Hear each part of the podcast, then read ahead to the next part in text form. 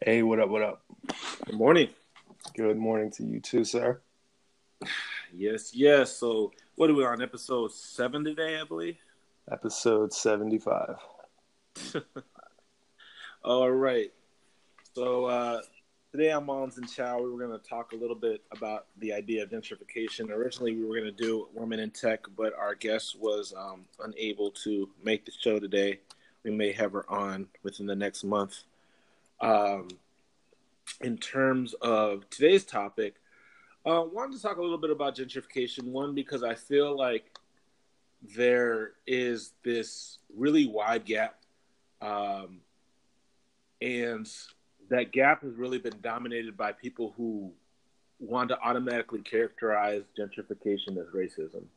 Mm-hmm. Um, and me and you've had, uh, had conversations, Chabe, although not really super in depth ones, um, about how there's a lot more nuance gentrification other than just um, race, um, and wanted to explore that. And not only, I mean, obviously, we could always bring in a technical expert, and we may do that in the future. But you know, you grew up as a young kid in the Washington D.C. area, and I grew up in Minneapolis, and these are two places um, that have had quite a bit of gentrification. Uh, you also now live in Denver, which has mm-hmm. had some, and I'm living in Los Angeles, which actually is not having as much as the other ones, um, but that's for some different reasons. So I think we had some kind of uh, perspective to talk about the issue in a more human way and how it affects us as just average, everyday uh, guys, um, and, and kind of um, introduces itself or, or um, plays a role in how we interact in our communities. Um, anything else to add before we uh, delve into the issue today? Yeah, let's jump into it because I mean, you uh, you did a good job introducing kind of our experiences with this, and I can talk a little bit about what I've seen here in Denver and what I've seen in DC as well. So, yeah, let's jump into it. So, um, one thing I, I, I do want to call out before we get into it, I think it's really interesting, um, is that there is a list um, that was done by uh, governing.com in 2015 called Where Gentrification is Occurring. Uh, and they basically took the 50 largest metros in the US and determined what their level of gentrification was between 2000 and 2010. And cities with a rate of gentrification of 40% more were um, in this order Portland, Oregon at 58%, Washington, D.C. at 52%, Minneapolis at around 51%, Seattle 50%, Atlanta 46%, Virginia Beach 46%, Denver 42%, and Austin about 40%. Uh, and these were the highest levels of gentrification. And as I said before, uh, you know, we have a lot of intimate ties to a lot of these cities. Um, another thing that was interesting to me in the in the last day is I actually was having a conversation with a guy here in LA, uh, and he was asking why I left Minnesota. Um, I haven't really talked about it in a in a public forum. Uh, I had a lot of feelings about when I left Minnesota, but one of them was mainly a feeling of hurt, and what that feeling of hurt was was I grew up in Minneapolis from the age of two to 22, so for 20 years, and uh, grew up in the city and felt a certain sense of ownership of the city. Um, when I went back after my military service, uh, things had changed changed dramatically, and I've never uh, I've never really been a person who saw gentrification or or urban renewal as another kind of um, a more nicer way to put it uh, as a bad thing, right? I, there's positives and negatives to it. In Minneapolis, a lot of the people who are moving into Minneapolis are, are instead of being from wide areas of the country, a lot of them are from uh, the Dakotas, Iowa, Wisconsin, northern Minnesota, um, and it, a lot of those places have a very distinctly non-urban culture. So gentrification in Minneapolis or in the Twin Cities has taken on um, that flair. Uh, and again, not necessarily bad or good, but there uh, the difficulty is is although I was somebody who was raised there and lived there for a long time and was enmeshed in the culture, um, there were several places, and especially even more recently, I had a friend of mine who encountered it again. You're made to feel unwelcome as though you're not from there um, mm-hmm. in Minneapolis. And again, I think it's because the folks coming from these smaller towns um, are bringing their biases and prejudices and their preferences into the city, and in some ways, mandating that everybody kowtows to that. Mm-hmm. Um, and so, with me in Minnesota, when I be- went back, it was a little painful to go into restaurants and be given subpar uh, service, um, put in seats that were not in the common view. Um, you know, you'd go to a sports bar and ask if you could watch a game, and nobody nobody is watching it on that television, and they say no, we only we're only watching hockey here. Um,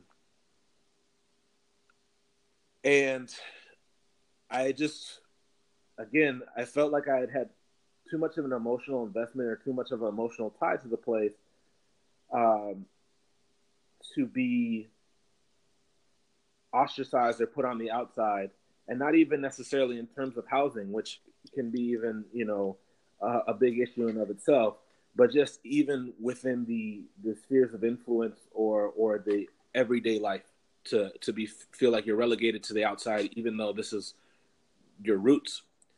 Um, and so personally, I had to leave. And it was interesting when I was telling uh, this guy at USC about it. Um, he gave he was uh, Caucasian male, and he kind of gave me this eye roll, like, "Oh, that doesn't happen." And it was really interesting when we started when we were doing the research for this episode, and I saw that Minneapolis was at the very top of the list, and I had actually seen that it was on some lists before, but I, I didn't know what the numbers were like. You know that's another thing that that's difficult about the situation is you say hey i feel this is happening. Um, and i'm not trying to condemn people for making a buck or for trying to find cheaper rents. Um, mm-hmm. But there's this whole kind of attitude that comes with it disdain um, for people who don't share that culture that's from outside of the area and when you identify that people try to try to treat you like you're crazy, mm-hmm. um, like you're just making it up or that it doesn't really exist. Um, and I think that over the course of this podcast, what I'd like to talk about is yes, there's the economic effects, and we can we'll you know definitely talk about that. But I think there's these psychological effects that are under it, um, and this lack of recognition of it makes it even worse. Yeah, that's the issue that I have with gentrification as well. Um, and there, there's a lot of backlash to it here in Denver. There's one, um, there was one coffee shop, one of those trendy hipstery coffee shops where everything's super overpriced. The Ink Coffee Shop. The Ink, yeah. This, so you know this story. Yeah, go ahead though. Yeah, so I saw an uproar because uh, I was friends with a guy on Facebook who's born and raised in Denver, and he's very opposed to to this gentrification. He's basically saying this is a whole different city where they're running roughshod over the people that have lived here forever and kind of co-opting the culture and turning it into this new thing. So they the coffee shop put out a little uh, you know how coffee shops will have those little chalkboards, the advertisements, and they'll have like a little funny slogan or a drawing or something to draw you in. Absolutely. And this one said, uh, proudly gentrifying the neighborhood since whenever proudly gentrifying Denver or something to that effect. 2000, uh, since, happily gentrifying the neighborhood since 2014. Yeah. Then, uh, that was on one side. And on the other side, it says, nothing says gentrification like being able to order a cortado. yeah. So that, and a lot of people took offense to that because it's just a tongue in cheek, like, what are you going to do about it? It's, and that's kind of always the reaction, isn't it? I met when I was uh, working out in Moab as a journalist. I met a guy at the hostel I was staying at who just came over and started talking to me, and he asked me where I was from, and I said DC area, and he said he had just moved from there, And then I didn't ask him anything else, and he just went on this defensive tirade about how nobody wants him or people like him there because he's gentrifying, and just kind of went on this little rant. And I was like, "Yeah, I can see it." it's, I mean, that is how people feel. I mean, things are different, food's different. You can't, uh, you can't go to a restaurant and and get that same culture that you used to have. It's so a lot of this is just like here's DC actually was sued last year for over a billion dollars in damages. I haven't seen the results of this suit. I imagine it's still uh, ongoing, but according to the DCist, the strategy of DC, they they seem to want to bring in more of the creative class. I'm doing air quotes right now, and you're seeing that in a lot of these bigger cities. Denver is kind of on a similar path. New York, as we know, is the mecca of gentrification. So they are catering to people that can afford to go and live in these expensive places and they're not really thinking about all the people that they're pushing out of that. So then you'll have these very insulting uh, situations where somebody discovers something culturally that you've had forever. There's a viral video from a couple years ago of a kid going on a rant about chopped cheese i think he was from brooklyn or the bronx or something like that and that's a New York City like bodega delicacy. I'm not from New York, so don't kill me if I get it wrong. But they made one of those uh, BuzzFeedy kind of jangly videos about d- the discovery of chopped cheese and how amazing it is, and just got a whole bunch of things wrong. And it's just very insulting to people that you're already forcing out of their uh, their neighborhoods, then co-opting the culture and kind of wearing it like a costume. Mm and you see a lot of that in DC. When I went back there, it just I couldn't recognize it. Granted, everything was way nicer and more expensive, but the food wasn't as good, and the culture is totally different. And, but see, what I like about DC, and I mean, I'm sure I'm not from there, so again, I don't have that emotional attachment. But the vibe I get there is, like you said, people there at least pay homage to the roots of the original culture in the city.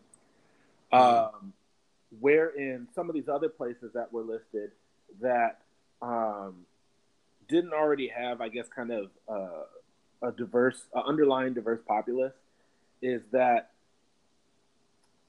people don't just have just tried to completely bulldoze what was there before and just pretend like it was never there.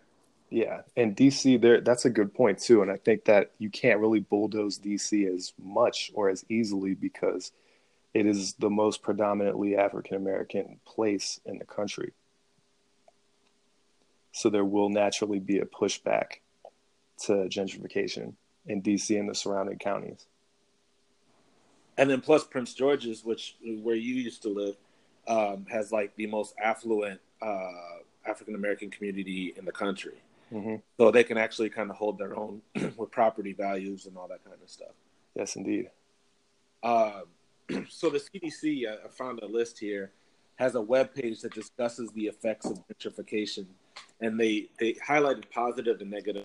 I just want to list those real quick. Um, the positive ones were higher incentive for property owners to increase or improve housing, reduction in crime, stabilization of declining areas, increased property values, increased consumer purchasing power and local businesses, reduced vacancy rates, increased local fiscal revenues, taxes, um, encouragement and increased viability of further development, reduce strain on local infrastructure and services, increase social mix, and rehabilitate of property both when, with and without state sponsorship.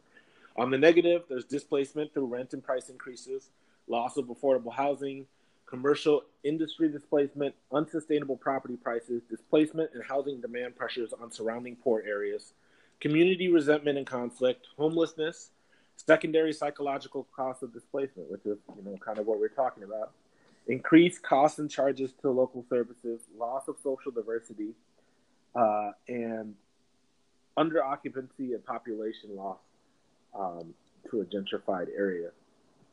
Um, so, in terms of it, it's interesting now, though, right? Where I think both of us have moved away from where we originally were from, and now we're in new areas, and you find that you fit in. Now, neither of us are particularly wealthy. You're, you know, kind of a, a journalist who's just trying to get by day to day. I'm still a, a full time student, you know, and I'll be working on an internship in a in a month.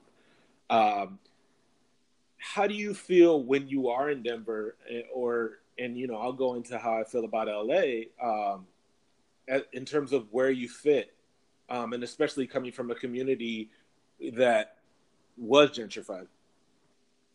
Yeah, so I'm just kind of trying to get my head around it because it's it was culture shock just coming out here in general because just Denver in itself is completely different than anywhere on the East Coast. Denver is like its own little animal, but as I become more and more used to the culture and I start to like it more, I can start to notice that it is being heavily gentrified. So I would say I feel the same way as I feel when I'm in any big city. I feel like I'm just a visitor and that the living in a city is just not a realistic possibility at this point. It's just like like I've kind of passed that point in my life where I would have wanted to live in a city. And during that whole time I wouldn't have been able to afford to do it. So that's kind of the way I feel about it. I feel like it does cater to the to the wealthier creative class and by the time I could afford to live in Denver, I would be over the city scene anyway. I feel like a lot of people feel that way too. It just feels uh, like you're just a visitor.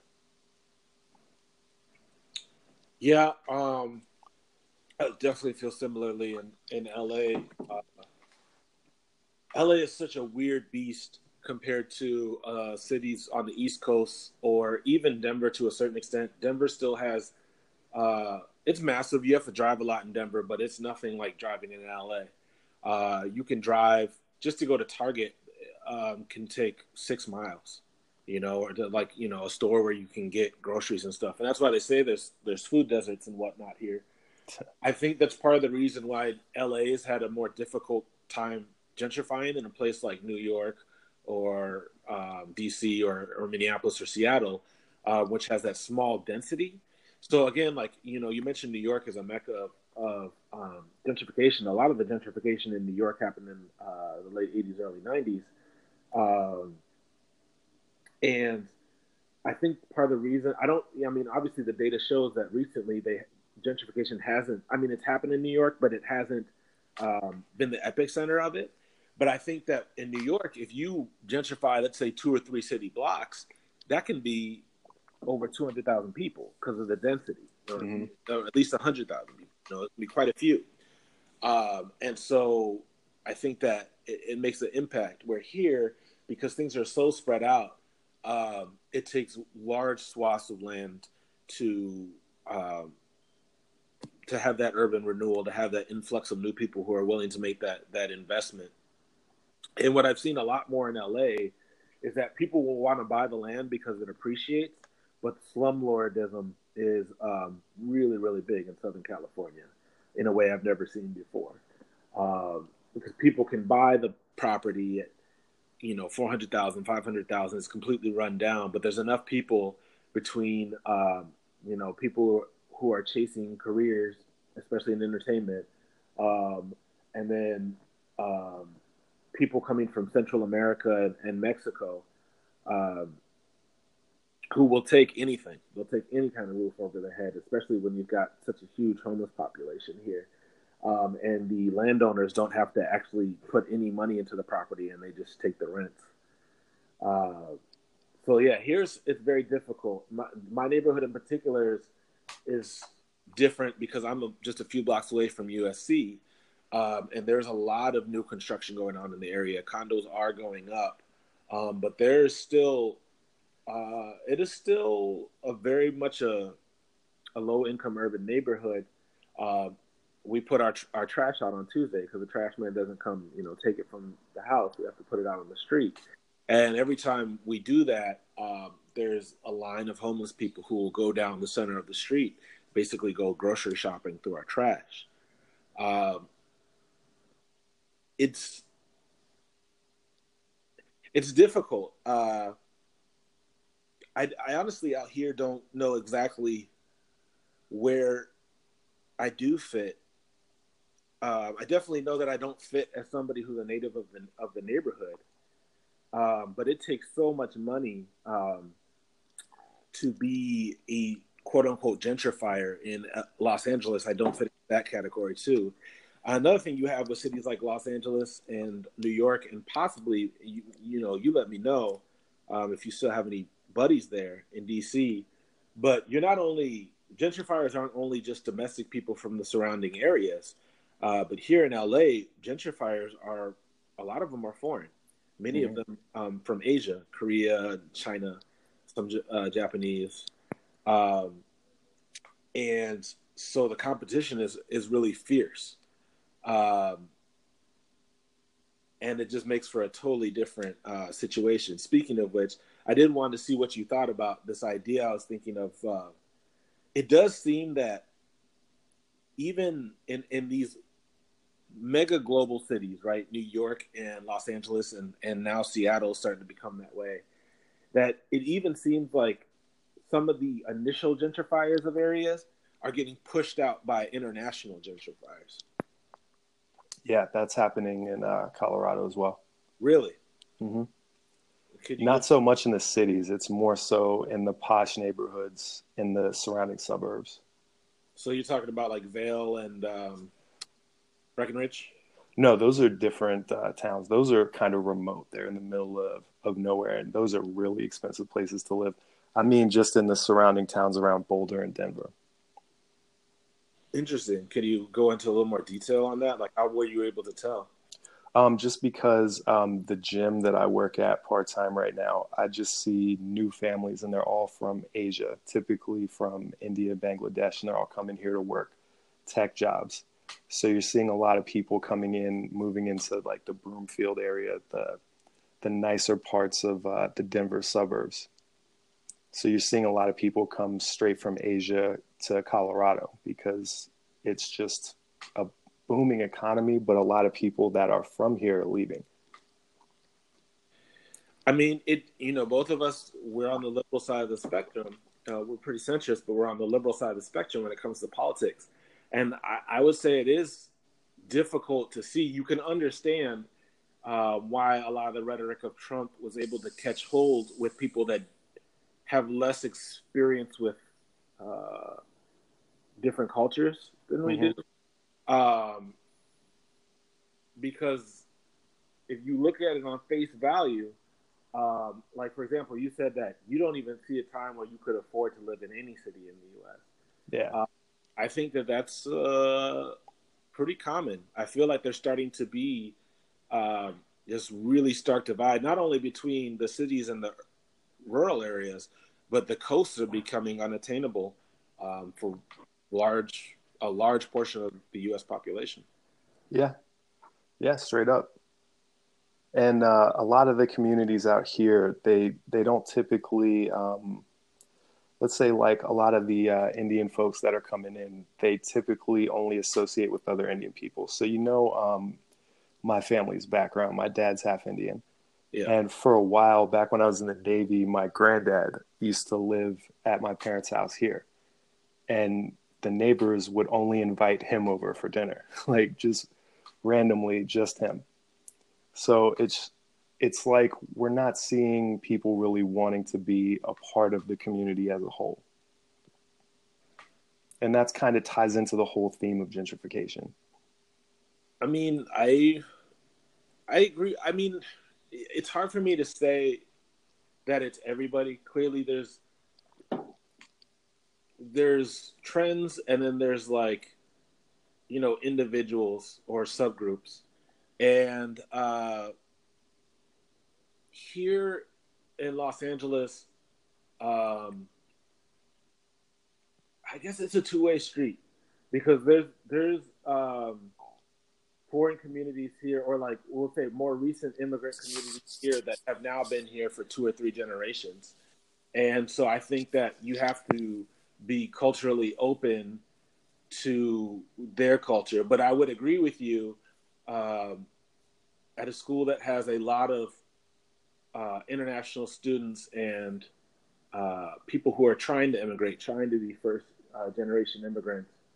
Um, it is difficult to feel that bond and i imagine it must be difficult for them right Mm-hmm. I that part of the reason why they go back to their own cultures because it's as we know from being um, at DLI, the Defense Language Institute in Monterey, and learning another language, it is really difficult to always be immersed in that culture. Yeah, uh, it, it's tiring.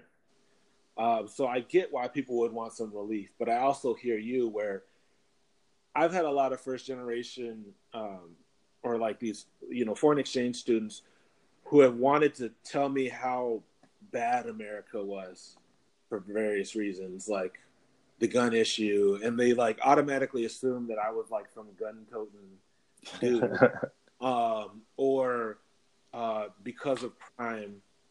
Um, and sometimes when they are saying crime, is not because there's actually any crime, but it's it's been in the context of they're just seeing black and brown people. Mm-hmm. Um, and yeah, it doesn't necessarily endear you to to them be, when they you're just getting to know them and they're already criticizing your your culture. Yeah. Uh, it's, it's, a tough situation, man. Because at the same time, though, I mean, obviously they want to be a part of it. You're, they're spending their money here. Um, it's just it it is very tricky, and it's also very tricky when you have such different cultures that you do with um, East East and Southern Asian cultures and uh, Western. It's not even just United States culture, but it's Western United States culture, which you know this part of the country was populated by cowboys, which is very different from your kind of more um, formal um, uh, culture of especially New York and the, the uh, Northeast, like Boston and stuff like that. You know, it's pretty different. So um, yeah, it'll it'll be interesting to see. Um, a lot of people here are very excited about the Crazy Rich Asians movie. Oh yeah, um, I thought it's it's cool. I mean, I, I love to see representation. Uh, I you know I think it's definitely. I'm surprised that nobody saw the business opportunity in something like that sooner, like maybe at least ten years ago. uh, um, but at the same time, like when all I've seen for the last five to ten years is Chinese production companies, especially for summer blockbusters. Recently saw the Meg with Jason Statham, and uh, half of them, or at least a quarter of the major characters were were Asian. Um, and there was a significant portion, or at least a good amount of dialogue that was in Chinese. Um, I feel like it was an eventuality I I don't necessarily see it as something that like that this was a, a particularly different difficult time to push something like this through. But ultimately, I'm not in the industry and I don't I don't know. Uh, I'm just saying that I think that the fact of the matter is is rich rich Asian people as, as long as we have a, a global economy, um, what at least half of the population, the world population, if not more, is Asian. Um, and a lot of that is from China and India, and it behooves all of us to try and learn as much of that culture as possible. And hopefully, um, people coming from those countries will be able to uh, meet Americans halfway as well, and, mm-hmm. and be open to, um, like I said, we're, t- we're talking about gentrification um, you know, pay some homage to the people who were, were who were here before them. You know? Yeah, it's it goes back to that rule. It's like if we're gonna have a melting pot, you got to melt a little bit, and I don't see anything wrong with that. I think America is supposed to be a nice blend of all these different cultures. It's like a it's like a cultural marketplace, if you will.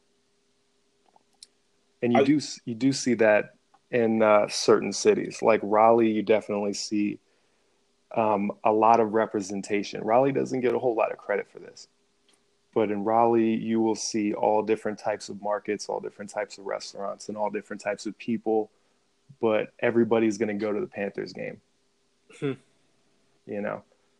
And I think uh, I think it's a pretty good model for for how a city can be this melting pot where everybody kind of comes together. So I've I've actually been curious about this, and I'm glad you you brought that up.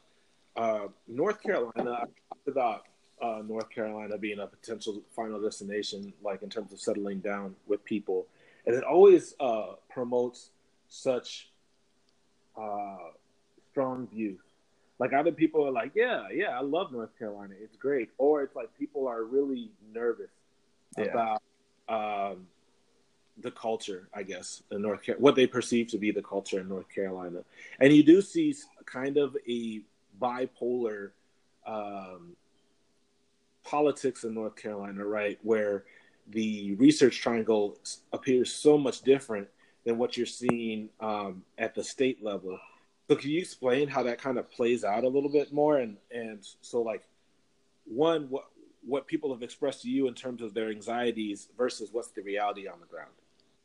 So the reality is, I mean, I only lived in the Triangle, so I haven't really spent too much time in like the mountains or anything like that but there are these little liberal pockets And uh, in North Carolina. So it still very much is the South. North Carolina is where the South like really starts, where you start to feel like, okay, I'm definitely in the country here.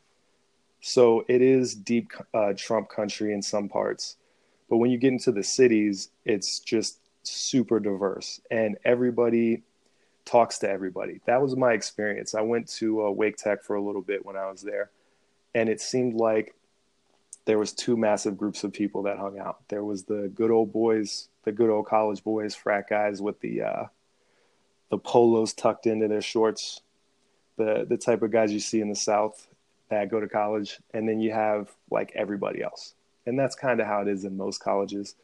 But in North Carolina, it was kind of split along those lines and it was all the international students would hang out together and you had people from literally every background you can imagine and we would all just go out go to persian restaurants go to an indian place go to a hookah bar go here. And uh, everybody uh, seems to be interested in learning about each other's cultures. So north carolina does kind of have that vibe. When you're there and when you're in chapel hill duke anywhere around the triangle it's a heavily multicultural vibe. And there's every type of business is represented. It's not like a lot of uh, cities where it's just going to be high end posh type of stuff that's catered to this quote unquote creative class it's going to be everything you can think of so but to relate that back to the idea of gentrification i feel like part of the reason why the research triangle has been able to do that is because there was so much of it that had no population there right? Mm-hmm. So when the development came in, it wasn't like there was anything there to begin with. So the, in some ways, they had a, a tabula rasa, a blank slate, um, to just build. Mm-hmm. I don't know if that. I mean, I'm asking you if that's true. Well, there is truth to that because people didn't know that Raleigh was actually uh, such a growing city with all this opportunity. I think, and then people find out you can get a really nice house there with a really big yard for a very reasonable price. And people are starting to find that out. They're like, well, I can get this city vibe when I want it. I'm not that far from Charlotte, I'm not far from the beach. I'm not far from the mountains. Like, you can do a whole lot here. And I can live in the country. I can live in the country and drive into the city. So a lot of people are kind of flooding into North Carolina low key. It's it's like a sleeper great place to be. Um so I think, you know, there's probably a couple listeners we have we uh who may fall more into the gentrification side, right? Like um, maybe not even necessarily with their own money, but they grew up uh, somewhat affluent and they want to be a part of these American cities and they don't want to be somebody who's causing any kind of social harm uh, with their presence. I mean, what I think we should try and brainstorm some rules um, for or some guidelines for ways that they could be a part of it um, without coming off as uh, hurtful, right, or damaging. Yeah. Um, yeah. How do you even begin to do that, though? because I mean, it's this is just kind of the result of capitalism. So it's like, how do you socially engineer people to be more understanding? Did you ever watch that show Girls on HBO? No, I did not. So I watched it and it started off really strong for me. I thought it was really funny. And I also thought that it was making fun of itself. I didn't know it was taking itself seriously. So it is basically an ode to gentrification. It's gentr- it's a story about gentrification accidentally from the story of the Trustafarians that are gentrifying New York City. Trustafarians. Yeah, the people that can afford to live in New York City while they're just figuring it out. and it's just at and they accidentally have these little cultural moments in there. Like uh there's one part where Lena Dunham's character just rides the train for a really long time and she ends up in a black neighborhood and it's depicted as like scary and unwelcoming and it's just like it just comes across like you're supposed to be sympathizing with the character but i'm just watching it and i'm just hating all these characters. And i real i thought that was the point of the show but it, it turns out it's not. You're supposed to be sympathizing with them. So i think they really have no idea and they have no desire to learn. I mean how have you ever had conversations with people where you're like, hey, maybe if you did this a little bit different, and they just are not open to hearing it? I mean, uh, definitely true. Definitely true. But I can say that, for example, uh, there are gentrifiers in Minneapolis who want to kind of do it in what they would term an ethical way. So, for example, there's a just like any other ultra liberal metro area. Um, there's a lot of uh, co-ops, and basically these are grocery stores uh, slash apothecaries that are publicly owned. So you buy an ownership, and they're they're owned by the community. And in Minnesota, they've been a big thing for several years, for at least twenty five to thirty years, uh, if not longer. And they've grown exponentially over the last 10 to 15 years as you know this trend of gentrification has happened people really like the idea of these co-ops.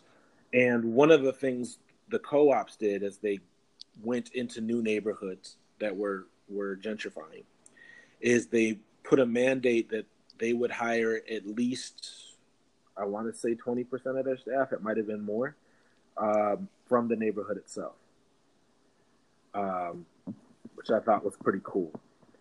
Um, and I've seen initiatives like that that are self-imposed initiatives um, in order to become a staple of the community, right? Because mm. also too, if you do that, the community is going to feel better about your business. You know. Yeah. Um. So I think that there are people who are open to it, but they just don't even know where to begin. Yeah, for sure. And I think that they are in the minority but I think as more people become aware of it, they're probably going to try to find a way to coexist with the people that already inhabit that city. I mean, one thing I could say is, you know, people think, okay, I don't like how this neighborhood is in terms of, uh, and I got to be careful here because it's it's tricky. It's not easy, and none of this is. If you think life is easy, um, it's not. It's not. It's gonna be because it because it's not. It, it, it takes nuance and it and it takes um, uh, discernment. But people come into the neighborhoods and like, I don't like the trash on the ground. I don't like seeing this, that, this, this, that, or the other, and they clean it up. It's a physical thing. But when it mm-hmm. comes to people, I think a lot of times folks get intimidated of having to have that human-human interaction. And so, for example, if you see a lot of young people hanging out on the streets and looking like they're not really doing anything, you know, employ them. You know, like if you create a marketing team for your your startup venture, you know, um, you know, you could also um, do Big Brothers and Big Sisters and mm-hmm. take them out and show them that there's more than to just the neighborhood. Yeah. Uh, and not necessarily in like a I know better than you way, but just be, you know, just just be a friend. Um, another thing I think that would be nice is if businesses are willing to include the people in their neighborhood more. And I actually would say that here in Los Angeles, I've seen that a lot more. I, when I went to the VA hospital uh, a couple weeks ago, um, they actually do allow some homeless vets to just stay there overnight. Not a lot. You know, it's kind of like a low key, like, oh, you have this issue, uh, you know, you're having this health issue, and they're not really, but they just want to have a roof over their head for one night, and so they let them stay in the ER. And I think that Minnesota, one because of its own culture, um, but two because it doesn't have a, as much of a history of plurality as a place like this, they really have a hard time um, with with seeing somebody so dramatically different from them in their circumstance, and and still treating folks with um, with compassion in a I don't know how how you'd put it in a way that doesn't seem like you're stiff arming them. Mm-hmm. And that's the big one. That's the big one right there because it does just feel like a power play. People come into the community and they're like, "Oh, I like it here. I like this rustic feel. I want this. I have the money. Why shouldn't I have it?" So, if back to Denver, I'm looking at this article here, and I've seen this myself too. There are signs all over uh, the housing right outside the city that says my community is not for sale, and it says it in Spanish too. A lot of the times and uh, people are just trying to kind of strong arm these people out of their houses. And they're getting these offers all the time. They're getting notices and flyers that say from real estate agents. And they're like dude i'm not trying to move. Stop this. And people are like well i like your house. I like this proximity to the city this walkable area and i want it. So give it to me. So yeah that's that's another good one. Um, don't throw money at people's faces mm-hmm. when they didn't ask for it. yeah, and dude, I'm telling you, if you go to certain parts like Five Points downtown, I know you're familiar with Denver too. You got a lot of family out here. You'll see people out at like bars and restaurants that are kind of off the beaten path that are run by Denver natives, and they are very either aggressive or passive aggressive about people coming here. It's like we were having a talk a while back where I said Colorado is just liberal Texas in the sense that people are super proud to be from here. You see Colorado flags everywhere, and you see people with shirts that say, just, I'm from here. And they just have this look on their face like, Are you? Because this is our shit. um, so, a story I, I kind of wanted to share about how you can move into a neighborhood. Now, granted, this lady, she actually came from DC and um, in some ways was displaced by gentrification in DC. But she moved to Minneapolis, and I met her my second year of my MBA. Um, she owns a cafe on Lake Street in Minneapolis called Abby's Cafe. Her name is Cezia Abigail, 25 year old Salvadorian American lady. Um, I think she's probably 27 now, um, considering when this article came out. And so Abby's Cafe is a, a Salvadoran restaurant they serve pupusas and stuff. There's not a huge Salvadoran population in Minnesota, so actually, uh, you know, she's you know providing uh, some some different foods, some different kind of flavor there, and, and the food is good. Um, however, Lake Street itself is a is a city that's or a street that's been gentrifying, particularly uh, East Lake Street is starting to have um, condos and whatnot there, which it hasn't had in years. Um, and so, in the meantime, there are homeless people who walk around Lake Street regularly. Not as many as here in LA or even in Denver, but there's a few. And um, when I would go, when I had gone into her store, they would come in, and they knew she was congenial. But what a lot of them would do is they would offer to work for her for a meal. And uh, this one guy in particular, um, did so, and it made the national news. You can find the article on CBS News. Minnesota cafe owner shows homeless man job, knocked the door, and she let him start washing dishes for a meal once a day. And after she had done this for a couple of days, um, she offered him a job as a dishwasher. And he hadn't had a job in a long time, and he, he was in this level of homelessness where he didn't know he didn't think he'd ever have a job right? So he was kind of outside of society. And she started his rehabilitation back into society.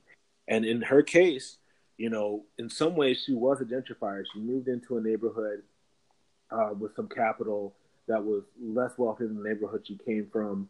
Um, started this restaurant, um, but but she instead of automatically trying to push people out in order to bring in um, other gentrifiers, she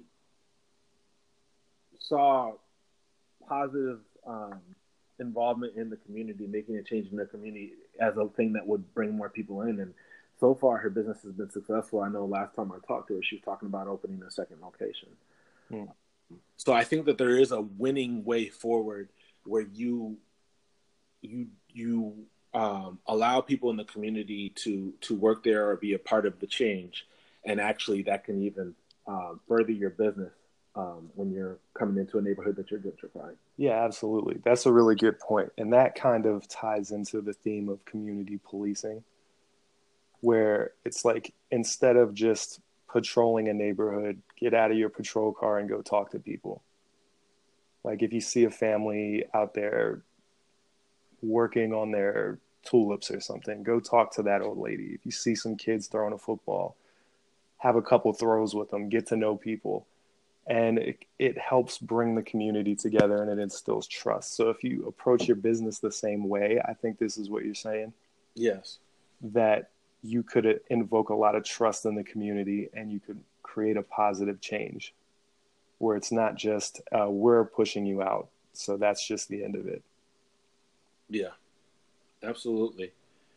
Um, I think we'll have a little shorter episode today because I gotta I gotta get running pretty soon. Um, did you want to go ahead and uh, run through your um, leader of the free world and evil genius of the week? Okay, so mine will be really quick. So my leader of the free world is going to go to Chuck Todd from Meet the Press. Did you watch his interview with Giuliani?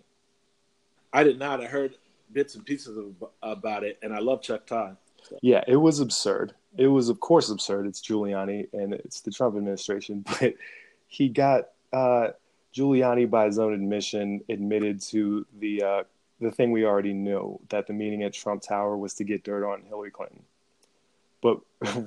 He said that of his own free will to Chuck Todd. He said, Well, the original meeting was to get dirt on Hillary Clinton. And he goes, That is the definition of collusion.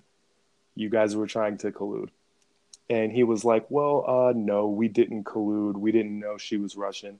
Also, um, if we had colluded, there's it would have leaked by now because we leak everything else. And I'm just like, dude, stop do you hear what you're saying? like, I heard he said something along the lines of the truth is not the truth. Yeah. Oh, yeah. He did also say the truth is not the truth. What so, text of this? Uh, I I don't remember exactly that part, but you should watch the whole video or the whole interview. It's about 12 minutes long, and it's absolutely absurd.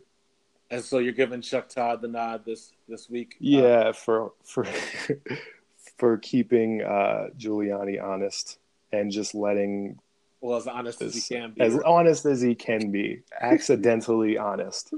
Sporadically, manically honest. and then uh, my, um, let's see, and then Madonna is getting the nod for Evil Genius. And she's not an evil genius, she just is trash. so she was, I didn't watch the VMAs because, of course, I didn't watch the VMAs but I would get on Twitter intermittently and people were just complaining about how awful this was and how awful that was. And I heard her uh, tribute to Aretha Franklin uh, this morning, and it was basically a really bloated, self indulgent tribute to herself, sandwiched with Aretha Franklin's name. So she said, You know, Aretha Franklin is really awesome, talks about herself for like five, six minutes, and then said, And that's why Aretha Franklin's awesome and people were not happy with it. Uh, yeah, I mean, it's been really interesting. Uh, the memorials to Aretha Franklin. Um, in some ways, I feel like, and I mean, obviously, it's been mentioned a lot in the press and and just in general that in our modern era, we are becoming very I think you know human beings have always been selfish, but I think we've become so unabashedly selfish. It's become mm. more part of the culture, and it's been interesting how it's manifested itself in people's reflections on um, Aretha Franklin, um, you know, with the whole Fox News and showing the Patti LaBelle thing. Yeah. Um, and um, like you said, the thing with Madonna. Uh, I don't know. I, I'm with you. I can't remember the last time I watched the VMAs. Um, I don't usually watch a whole lot of award shows outside of, you know, trying to watch the Academy Awards, um, just because I've always been a big film buff. Uh, but no, I hear you on that. So I'm gonna go with my um, evil genius of the week first, and this might be a little bit longer one because Go uh, for it. I tagged you yesterday about it, so you know where I'm going.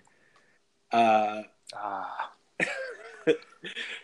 so when the Anthony Bourdain, when he uh, took his life, unfortunately, um, me and you had a long conversation. I actually was sitting at the Rose Garden across from USC. I remember this conversation, and you said, "I feel like there's something else going on with the Asia Argento thing that that we don't know. I feel like there's something there." And at the time, I just I didn't have enough information to say yeah or nay or to really chime in at all. And this week, um, it comes out that Asia Argento, who was one of the first people to claim uh, Harvey Weinstein did sexual assault, and it's corroborated by enough people. That's undisputable. mhm. But she settled her own sex assault complaint for three hundred and eighty thousand dollars with a seventeen uh, who- with a, a kid who was seventeen at the time, while I Mhm. believe she was thirty seven, and that Anthony Bourdain was aware of it and was helping her deal with the situation for the last year or two of his life, and that I think uh, unveils a lot more to the story, and I think that's the kind of feeling that you were getting. Um, I don't know if you have anything else. Yeah, there's a whole lot of information. I would suggest that people do some digging into that. Um, where do you think she goes from here? That'll be interesting because, I mean, you you see this a lot. You see this happen over and over again in various movements. You find out somebody at the forefront of a movement or the most vocal person is often guilty of something themselves. And I think that's what we're seeing with Asia Argento, and we're seeing Rose McGowan, who people are starting to look at and go, okay, are you really a part of this movement because you agree with it? You want what's best for uh, survivors of a sexual assault, or are you just using this to promote yourselves? And that's such a difficult position to be in where you can see somebody doing something uh, under the guise of altruism, and you feel like, I'm pretty sure they have ulterior motives, but you don't want to be the one that says it. So I have to salute the journalists like uh, Leah McSweeney, who were the ones that were like, you know what, I'm just going to jump on this grenade and call them out. And it started a chain reaction of events that led us here. And you're seeing Rose McGowan now backpedaling and saying, oh, I haven't really known Asia for that long. And it's like, I, I was pretty sure she was your best friend. And and saying like we don't have all the facts yet i bet there's more to this story we have to be gentle with her and it's like okay you are doing a complete 180 so maybe not let people hijack a good movement for their own ulterior motives Yeah, I mean, it's going to discredit the movement at the end of the day and it shouldn't because they're separate things the interesting part is so the the the guy took the money, um, and so apparently he cannot press charges against her. However, he was a minor at the time because the age of consent in California is 18. Mhm. So it, I wonder if, you know, it'll be interesting to see how that plays out because does that mean that you can, can you still get around that part of the law, right? Like that's essentially statutory rape. yeah And so can, even though he can't press charges, is the state going to, I, it's, it definitely, definitely was a bombshell. yeah i don't know does italy have extradition i'm not Oh. sure how that works That's right. She, you know, she could, yeah. because they what, what happened with Amanda Knox that would they I don't think they extradited her they kept her locked up in Italy And then the other thing I think of is like, I find it difficult to, to like, I find it hard not to believe that this didn't play a role in Bourdain's kind of descent into depression and that ultimately mm-hmm. death. I feel like that and the fact that she was uh, cheating on him, and just a lot of people around him were noticing a spiral, and they were noticing he was putting up with stuff for her that he would not have put up with in the past, and that he was kind of on a downward spiral, and he just pushed those people away. And then I think the uh, if you read the Leah McSweeney article, she she details that the pictures of her holding hands and kissing a guy uh, that happened right before Bourdain killed himself, and it's not uh, her fault that he did that. He made his own choice, so she shouldn't be blamed for that. But I I feel like all those things are related. Right. Yeah. Uh, yeah. Absolutely. I mean, at the end of the day, to take your own life is is your own decision, and she shouldn't be blamed for that. I do think, though, it shows you that even a man as influential, he wasn't rich apparently, um, or at least not rich by um, California by coastal standards. Um, but a man as influential as him uh, can still can still get into these relationships, basically these toxic relationships that mm-hmm. um, are extremely damaging. I think this is just going to open the uh, it's going to open up the conversation or it could end up shutting it down. But I think we're going to have a more open conversation about uh, toxic and predatory femininity because it does exist. But we had to, obviously, the Me Too movement was designed to purge uh, the toxic elements of masculinity from our culture. So it's like, all right, we're getting, I think we're getting to that point where we're going to start focusing on the other side of the coin, maybe a little bit yeah, I I don't know if I if I'm all the way there with you yet on that one. Um, it'd be interesting. You you you usually are um, a little early on these things, so it could be the fact. I think though, what it it more opens up is the dialogue to, like I said, toxic relationships, and mm-hmm. I've seen this more and more over the last few years, and I think it's always been this way, but it's one of those things, you know, the whole Spider-Man with great power comes great responsibility, and now that we're seeing gender parity and or more gender parity, and I guess it's not gender parity because parity means absolutely equal, but you're seeing more gender equality in politics um, and in the workplace. Um, you can no longer just blame the guy when things go bad anymore, right? It's more about the relationship. Yeah, well, I would say we're not quite there yet, so that's where I disagree with you because I think the uh, the culture today says yes, you can blame the guy for everything, and there yeah. the pushback yeah. for that is being silenced.